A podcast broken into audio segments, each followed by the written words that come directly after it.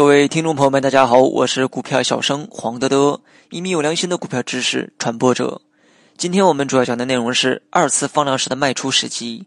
该形态有以下几点注意事项：首先，第一点，两次放量可以分别是单日放量，也可以是分别持续几天的连续放量。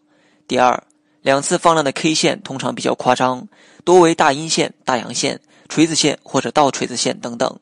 第三。两次放大的成交量通常是近期最大的，且两次的换手率比较接近。第四，两次放量的时间间隔可以是一两日，也可以是数天时间。如果间隔时间为一两日，则股价涨势比较迅猛；如果为数天或者更长时间，则股价上升的速度就平缓一些。该形态的技术含义是，股价在大幅上涨或者在连续拉升之后出现二次放量，一般为主力出货所导致的现象。这是卖出股票的好时机。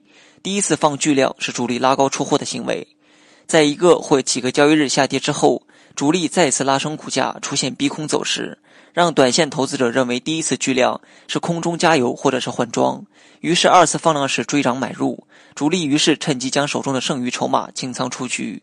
如果股价涨幅不大，则二次放量可能是主力洗盘的行为，但即便如此，二次放量之后股价也常常需要回调。因此，遇到二次放量卖出股票都是正确的选择。具体形态大家也可以查看节目下方图片帮助理解。图片中，股价在中上的位置放出巨量，随后出现黑三兵形态。黑三兵后，成交量缩至地量，股价开始止跌反弹。在反弹过程中，成交量再次放大。这两次放量形成的两个顶部间隔时间比较长，但形态的可靠性依旧存在。第二次放量没有创出新高，成交量也没有第一次大。这是主力出货完成的一个征兆，后市股价将大概率回落。二次放量伴随的走势也有可能是主力洗盘的行为，但是即便是洗盘，也有一些卖出。股价大幅上涨后的二次放量，基本是主力出货的行为，是看跌信号。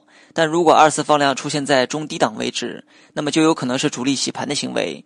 洗盘结束后，股价将进入拉升期。通常二次放量后还有一个打压的过程，然后再进入拉升期。